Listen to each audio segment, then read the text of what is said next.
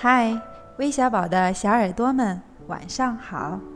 我是九九妈妈，和珊珊姐姐是多年的好朋友了。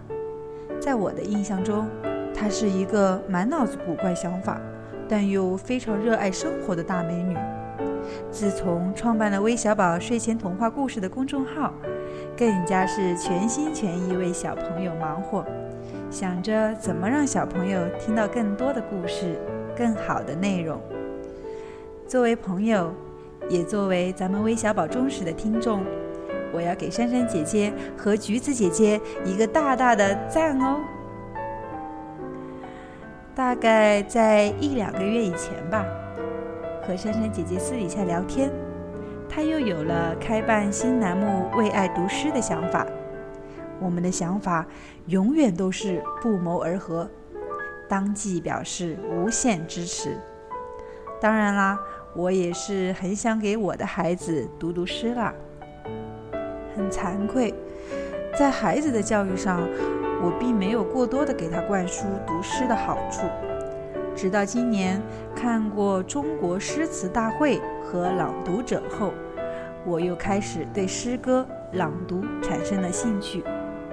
我自己呢，是被一个叫武亦姝的姑娘圈粉了。看到武亦姝，我知道了什么叫腹有诗书气自华，略施粉黛，落落大方，对答如流，那份从容，那份淡定，用多少赞美的词都无法表达对他的喜爱。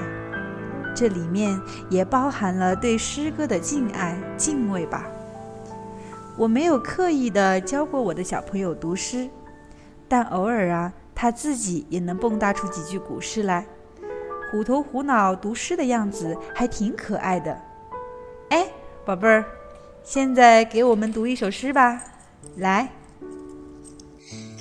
鹅鹅鹅，兔写下天空，白毛浮水。我找不见我，真棒，宝贝儿。我不知道你是否懂得诗歌里的含义，但只要你愿意，妈妈一直陪着你读下去，慢慢理解诗词里的喜怒哀乐，看看那诗歌短短数语里丰富的世界。在这里，我也呼吁热爱诗歌的朋友们加入我们的为爱读诗。